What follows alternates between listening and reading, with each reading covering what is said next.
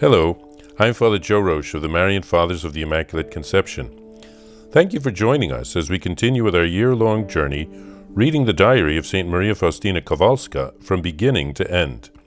Today we take up from where we left off, beginning with diary entry number 1110. April 1937. The Lord gave me to know about the disputes that were going on in the Vatican concerning this feast. The dignity, dignitary Pacelli did much work on this. Today is the renewal, that is, the profession of vows, in the course of a solemn celebration. As the sisters were making their vows, I heard angels singing in various tones, Holy, holy, holy, with chanting so delightful that no human tongue could ever match it. In the afternoon, I talked with my beloved Mother Directress of Novices, Mother Mary Joseph. We walked once around the garden, and I was able to have a talk with her, although it was a rather general one. She is ever the same beloved Mother Directress of Novices, although she is in fact no longer the Directress, but a superior, and it is already ten years since I pronounced my vows. She told me that it is impossible for a religious to live without the cross. However, she revealed to me a certain suffering which I had experienced in Warsaw, although I had never told her about it. All the graces which I had received during the novitiate came back vividly before the eyes of my soul. Oh, how grateful I am to her! When my soul was plunged in darkness, and it seemed to me that I was damned, she wrenched me from that abyss by the power of obedience. My soul is often burdened with suffering, and there is no human being who can understand these torments. May 1st, 1937. Today I felt the nearness of my mother, my heavenly mother, although before every Holy Communion I earnestly ask the Mother of God to help me prepare my soul for the coming of her Son, and I clearly feel her protection over me. I entreat her to be so gracious as to enkindle in me the fire of God's love, such as burned in her own pure heart at the time of the incarnation of the Word of God. May 4th. Today I went to see Mother General, Michael, for a moment and asked her, Dear Mother, have you had any inspiration regarding my leaving the convent? Mother General answered, until the present, sister, I have always restrained you, but now I leave you complete freedom to choose to do as you wish. You can leave the congregation or you can stay. So I answered, Very well. I thought of writing immediately to the Holy Father to ask him to release me from my vows. When I had left Mother General, darkness once again descended upon my soul, as it had in the past.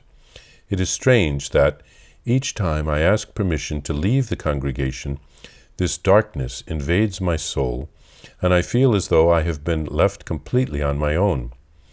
While experiencing this torment of the Spirit, I decided to go immediately to Mother and tell her about my strange torment and struggle. Mother answered, That leaving of yours is a temptation. After talking to her for a while, I felt some relief, but the darkness persisted. This is divine mercy. This divine mercy is a beautiful thing, and it must be a great work of the Lord, since Satan opposes it so much and wants to destroy it. Such were the words of our mother, beloved Mother General. No one can understand or comprehend, nor can I myself describe my torments. But there can be no sufferings greater than this.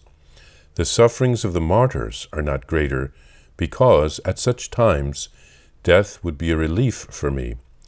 There is nothing to which I can compare these sufferings, this endless agony of the soul. May 5th, 1937. Today I opened up my soul somewhat in confession because it occurred to me that perhaps this is the real temptation, that at the time I asked to be allowed to leave the congregation, I experienced such great suffering and darkness to this, the confessor replied that Perhaps it was not the time appointed by God. You must pray and wait patiently, but it is true that great sufferings are in store for you. You will have to bear many sufferings and overcome many difficulties. That much is certain. It would be better to wait and to pray much for deeper knowledge and for divine light. These are grave matters.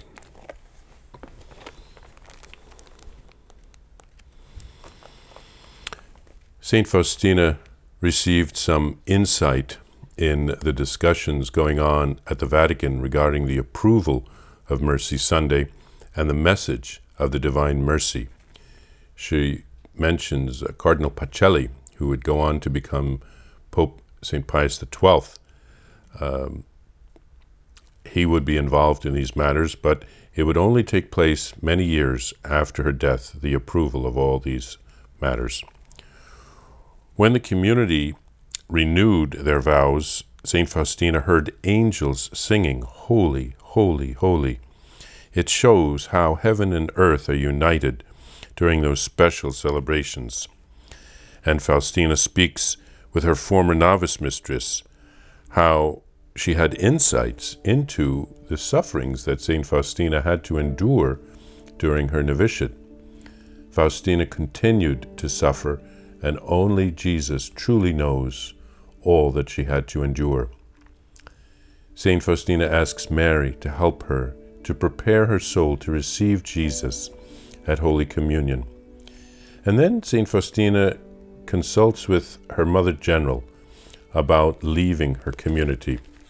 Mother General gives her permission to do so, and Faustina immediately thinks of writing a letter to the Holy Father to ask to be released from her vows. But we note here that she doesn't immediately pray about it.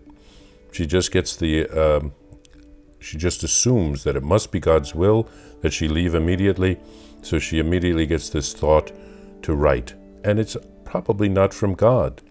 We have to consult with God at every step of the way. It's true that God wants a new congregation to be founded, but in the right time, and she comes to discover this as she speaks to her confessor, who tells her it's probably not yet the right time. You must pray and wait upon the Lord. This is very important.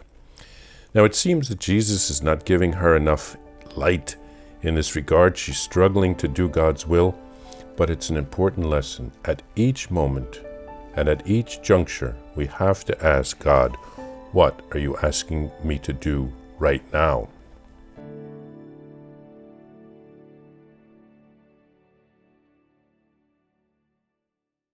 Please follow or subscribe to this podcast to receive the latest episodes and updates. If you have enjoyed this podcast, I invite you to leave a review. Reviews greatly improve our podcast ranking and will help other people throughout the world find St. Faustina's diary in a year. Remember, Jesus promised St. Faustina in diary number 1075 souls who spread the honor of divine mercy are protected by God like an infant by a gentle mother. Please help us spread the message of divine mercy. Thank you, and God bless you.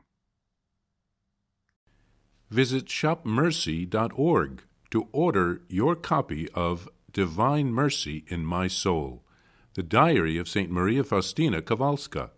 It's available in print in English, Spanish, and Polish, and in English as an e-book, available now on shopmercy.org.